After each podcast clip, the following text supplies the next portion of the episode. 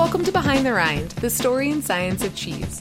I'm your host, Claire, and today we're going to talk about the least understood ingredient in your cheese rennet. And if you're like, oh god, wait, what's rennet? Don't worry, we'll get there. The year is 1980, and cheese is in a serious crisis. Americans fresh from the social revolutions of the 1970s are now beginning to turn their eyes from the Vietnam War to matters at home. Folks are getting woke to the farming practices and scientific processes that have produced their delicious veal cutlets, and they're not happy about it. People are starting to learn that an essential ingredient in their cheese comes from a calf. And that starts getting some vegetarians and animal rights activists pretty angry. In response to this growing social awareness and concern for animals, PETA is founded. And not just PETA, but dozens of other animal welfare charities. In 1987, Congressman Charles E. Bennett introduces the first bill to improve the treatment of veal calves across America. Chefs everywhere start dropping veal parmigiana, veal schnitzel, and veal medallions from their menus, amidst criticism from customers of the inhumane treatment of baby calves. And ever so quietly in the background, the singular ingredient that was able to turn fluid milk into cheese is going extinct. Today, over 80% of the cheese that you eat contains one ingredient that didn't exist before 1980. In this episode, we'll cover a lot of ground, like 10,000 years of it, from the discovery of traditional animal rennet in the ancient world to the present day, where one singular type of rennet has literally revolutionized the cheesemaking world. Let's step back for a minute and recap what rennet is. Rennet is a catch all term for the thing that coagulates milk. Other ways to think about it the stuff that turns your milk from a liquid to a solid, the ingredient that clots milk, the junk in your cheese's trunk. Okay, maybe not that. Rennet gels or solidifies, sets, thickens, clabbers, clots, congeals, consolidates, and curdles. It is the single ingredient that turns liquid milk into a strong and solid cheese. And it's amazingly potent. One cup of single strength rennet can set 15,000 cups of milk. That means if you filled up the average backyard swimming pool with milk, it would take a little over one gallon of rennet to turn the whole thing into cheese. So, yeah, it's kind of a big deal. And us creative humans have, over millennia, discovered a variety of amazing substances to act as rennet. There are four main types of rennet that we'll talk about today. Let's get started at the beginning. Traveling back to 7000 BC, that's like 9,000 years ago, there's one classic myth of the creation of cheese.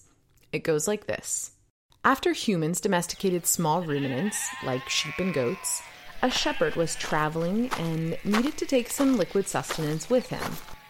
Having recently slaughtered, let's say, a sheep, he surveyed the stomachs of the sheep. Ruminants have four stomachs, I'll explain that later. And chose the fourth stomach, the abomasum, or often called the vel, because let's be honest, it kind of looks like a fanny pack. After drying the stomach, it turned into a leathery balloon fanny pack, and the shepherd was pretty pleased with himself. Mm-hmm. He filled the dried abomasum stomach up with milk and left for his trip. And a few hours into his journey, he thinks, Dang, it's really hot. I'm so glad I brought some milk with me, like you do and reaches for a sheep stomach fanny pack filled with milk and, as you might imagine, goes to take a swig and is met with cottage cheese instead of milk.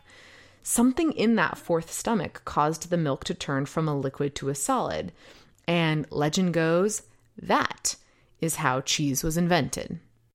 But I don't buy it.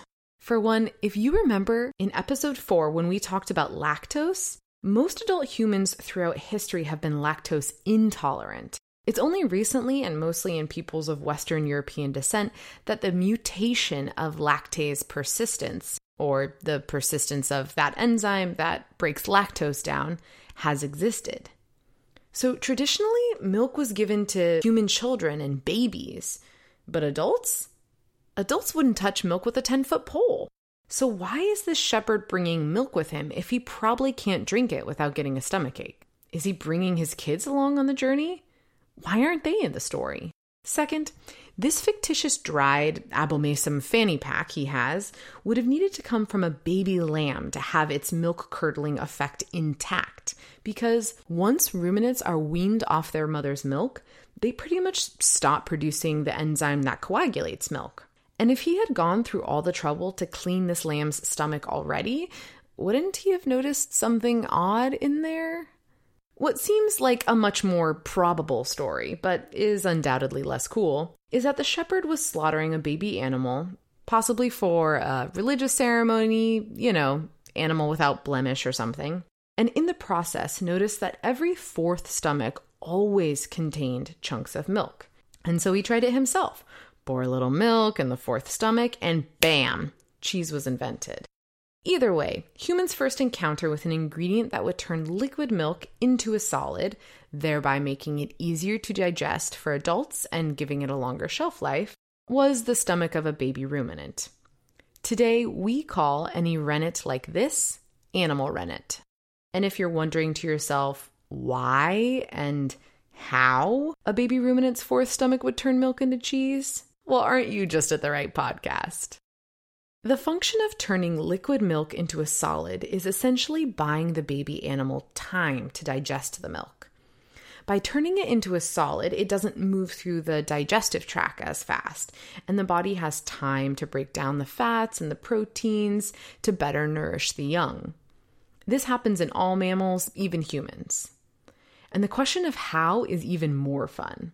There are these whole host of protein breaking down enzymes in ruminants' stomachs but the most important ones are chymosin and pepsin.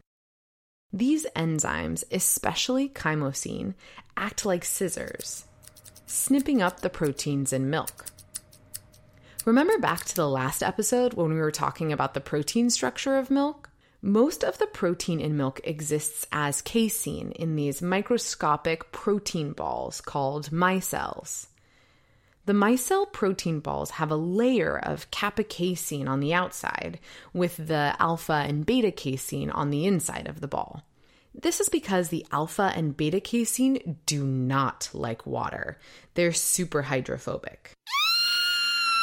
And what is milk but like 80% water? Thankfully, the kappa casein is hydrophilic. It loves water, and it surrounds the other two caseins in a protective, water loving layer. so you have this image in your head of a tiny protein micelle, right? Floating around in milk? Okay, but add to that these tiny fuzzy hairs of kappa casein that stick off the edge of the micelle, making it look more like a fuzzy tennis ball. These tiny little hairs of the kappa attract water to themselves, which keeps all of the other little tennis ball proteins from sticking to each other and happily floating around in milk. This is until chymosin enters the ring. When you stir chymosin into milk, the chymosin, because it's a protease or a protein breaker downer, gets out its scissors and, like a fabulous beauty makeover hairstylist, starts chopping off all the little hairs of the kappa casein. Once enough of the water loving kappa casein hairs have been snipped off, the little balls of protein begin to revert back to their old ways as water phobic. and they desperately seek out other protein balls to cling to to get as far away from the water as possible. And that's how you get curd formation in cheese. To recap, animal rennet from the fourth stomach, the abomasum, of a baby ruminant, a cow, goat, or sheep, works in turning fluid milk to solid curds thanks to the enzyme chymosin, which acts like scissors to give the tiny hairs of the kappa casein on protein balls called micelles a haircut, which turns them hydrophobic and they flee the water and cling together for safety. But animal rennet ain't the only type of rennet. Or it was at least until the 1970s came along.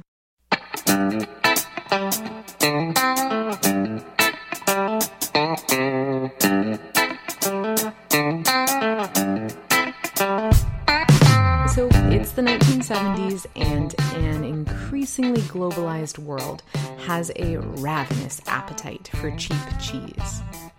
Skyrocketing demand for pizza had Pizza Hut opening its 1000th restaurant in 1972. And a year later, Pizza Hut had expanded to Canada, Germany, Australia, Japan, and the UK. And the rennet that coagulated all of that shredded cheese had to come from somewhere. Thankfully, some scientists have stumbled upon this weird quirk of certain molds. They've realized that certain molds can coagulate cheese just like animal rennet. Molds with far out names like Rhizomucor miehei. These molds work by cutting the microscopic hairs of the casein, just like chymosin does, but they're not the best at it. If chymosin is a professionally trained hairstylist that charges $50 for a haircut, Mold Rennet is the haircut you get from Fantastic Sam's for $5 from Bobby, who just finished beautician school last week. Mold rennet, which is often called microbial rennet, but that's confusing. So I think we should start calling it what it is rennet derived from mold, mold rennet. Has a few other unfortunate drawbacks. The first is an economic drawback due to the less than awesome haircut it receives. When making cheese with mold rennet, your yield isn't great. That means that if you have 10 pounds of milk, you might end up with less than one pound of cheese. From a financial standpoint, if you're a cheesemaker using mold rennet, you could be flushing a lot of lost cheese down the drain. The second drawback is that mold rennet can often impart a slightly bitter flavor in cheese the longer it's aged. Mold rennet was a cheaper choice than animal rennet in the 1970s, and definitely a nice option if you were a vegetarian, but it still wasn't great. Then, in 1973, something seriously cool happened. Two scientists named Herbert Boyer and Stanley Cohen discovered that they could cut a single gene from one organism and paste it into an entirely different one. This was like moving from handwritten books to computers overnight. Everyone got really excited, and then everyone got really freaked out. There is a serious concern that some of these artificial recombinant DNA molecules could prove biologically hazardous. One potential hazard in current experiments is that. From 1973 to 1975, a moratorium was put on genetic engineering. Scientists had no idea what this crazy sci fi tech was that they were developing, so everyone decided to take a serious pause and collect some more data. So, how about we pause and take stock of where we are? It's 1975 and demand for cheese is exploding. But our only options for producing it are to rely either on animal rennet or mold rennet. Animal rennet is becoming prohibitively expensive because of the declining veal markets, and mold rennet can make cheesemakers lose money because it simply doesn't produce as much cheese per gallon of milk. If the cheese industry is going to meet rising demand, it needs a new solution for turning milk into cheese. To explain what happened next, we need to make a quick digression and talk about insulin, the hormone used to treat diabetes. In 1922, there was a kid by the name of Leonard Thompson who was about to die. Leonard was 14 years old and weighed only 65 pounds. You see, being a diabetic before insulin was discovered meant that you usually had less than a year to live. The only thing doctors could do was prescribe an extremely restricted diet, often no more than 450 calories a day, and patients with diabetes usually died of starvation. That was until a Canadian scientist successfully isolated insulin from the pancreas of a dog, and 14 year old Leonard became the first ever human to receive an insulin shot. Within hours, Leonard's blood sugar had dropped from its dangerously high level, and medical history was made. As scientists scrambled to produce more of this life saving insulin, they realized that they would need a steady supply of animal pancreases to produce and manufacture the drug. So they turned to the meatpacking industry. And for the better part of 60 years, all diabetics were treated with life saving insulin that came from cows and pigs. But remember, similar to animal rennet, these animals weren't being killed simply for their stomachs or their pancreases. Those parts of the animal were merely a byproduct of the meat industry that would be thrown in the trash otherwise.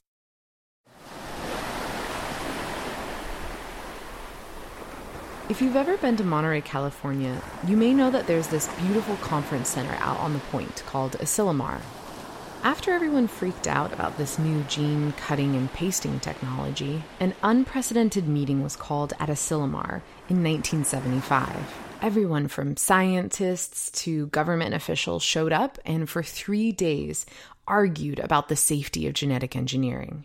The result was a set of rigorous safety precautions and a consensus that genetic engineering research should be allowed to continue, provided that these precautions devised at the conference were followed.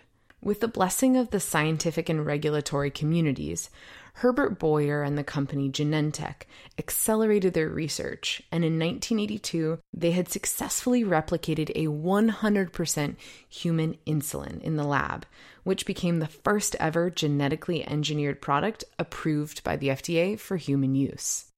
Diabetics no longer needed to rely on the meat industry for their insulin. And as the cheese community, we owe a huge debt of gratitude to the research and discovery of genetically engineered human insulin as this paved the way for the development of a new type of rennet that now produces over 80% of the cheeses worldwide. Just a few years after human insulin was created, fermentation produced chymosin, or FPC, was born. This new rennet was called fermentation produced chymosin because it's biologically identical to the enzyme chymosin that comes from a calf, but it's produced through a process of fermentation and genetic engineering. And when the FDA approved fermentation produced chymosin for use in cheese in 1990, it experienced a meteoric rise. Cheesemakers desperate for a cheaper and more effective alternative to animal rennet or mold rennet eagerly began making cheeses with FPC. In a mere five years' time, over 60% of cheeses made in the US would be made with fermentation produced chymosin. This new horizontal gene transfer technology allowed scientists to take the gene from a calf stomach that encodes for chymosin and insert it into a bacteria once and replicate it. Think of this new gene technology like a massive Kinko's printer. You put one original piece of paper into a copier, and then you can make infinite copies of it while not requiring any more originals. This means that cheesemakers are able to use a 100% chymosin enzyme to coagulate their cheeses that doesn't need to rely on the veal markets. That's pretty cool. You see, humans have been genetically modifying stuff for the better part of 10,000 years, but we've been doing it through breeding. For example, all dogs are descendants of wolves right? But put a pug next to a wolf, and the amount that humans have tinkered with wolves' DNA through artificial selection over millennia becomes clear. Or ever wonder why we call a football sized purple vegetable an eggplant? It's because before humans started selectively breeding them, eggplants were actually small, white, egg sized vegetables. And in breeding, humans had to rely on selective sexual reproduction of those organisms. This type of genetic modification is called vertical gene transfer because genes are being passed from parents to offspring. but what those crazy scientists, Boyer and Cohen, figured out how to do is what we call horizontal gene transfer between two entities, regardless of their generation. This means that instead of taking decades to breed a species of wheat that was drought resistant, they could do it in seven years. And so, at this point, you're probably thinking, okay, cool, Claire, but how the flipping heck do I know what kind of rennet is being used to make my cheese? That's more difficult. See, the FDA doesn't mandate that the type of rennet be put on the label. And so most labels on cheese say seriously unhelpful things like enzymes. So here's my trick. Animal rennet is usually only in harder, traditional, or artisanal cheeses. Because of this, many cheeses from Switzerland, Italy, and France are made with animal rennet. Bonjour. Prego. Many PDO regulations stipulate that animal rennet must be used, and for this reason, cheeses like Parmigiano Reggiano or Brie de Meaux or Emmentaler are made with animal rennet. And animal rennet is still revered in the artisanal cheesemaking world because it's a unique cocktail of enzymes. 80% of animal rennet is chymosin, and the remaining 20% is a whole host of other enzymes that traditionalists claim really set the flavor of animal rennet apart from their FPC cousins. Animal rennet is also allowed to be used in certified organic cheeses. Moving on to mold rennet, mold rennet is often listed as microbial rennet on labels. I don't know why, maybe because that sounds less scary, but because mold rennet has no affiliation to any animal, it's often used in halal or kosher cheeses and is seen as 100% okay for vegetarians. It also can be used in certified organic cheeses. And fermentation produced chymosin is in just about everything else. It is also often listed as microbial rennet or quote unquote enzymes on nutrition labels. Because the process that makes FPC is a genetically engineered one, cheeses made with FPC cannot be certified as organic. And there are some vegetarians out there that do take issue with the fact that FPC is in fact chymosin, but that's another episode. And there is one last type of rennet we haven't talked about today true vegetable rennet. True vegetable rennet is a coagulant that has come from a plant and has mostly been used in ancient times as a substitute for animal rennet. Some examples are fig sap or bed straw, but the most common vegetable rennet that's still being used today is the cardoon thistle. The cardoon thistle is native to the Mediterranean, stands up to six feet tall, and honestly, looks like an artichoke had sex with a Muppet. The cardoon thistle's bright purple stamens are all that you need after being dried, ground into a powder, and then steeped into a tea are an excellent coagulant of milk. But they're almost too good. If chymosin cuts up proteins like a trained hairstylist, and mold cuts up proteins like a hairstylist one week out of beauty school, then true vegetable rennet is more like a five year old with a chainsaw. Yikes. Cardoon thistle rennet is such a strong coagulant. It can only be used in milk with an equally high protein content that forms a really strong curd. So it's usually only used in sheep's milk cheeses. There are very few cheesemakers still making cheese with cardoon thistle, and almost all of them are found in Spain or Portugal.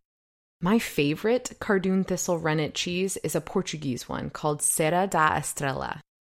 It comes in these small little rounds you can hold in your hand. And the way you eat it is you gently slice off the top, and the interior is so gooey and soft, you can dip it out with a spoon. we did it! We covered 10,000 years of the history of rennet. For a cool visual timeline we made containing all the dates talked about in today's episode, click over to behindtherind.com. And if you enjoyed this podcast and you think we earned it, please subscribe and rate us and follow us on Facebook and Instagram. I'd really appreciate it.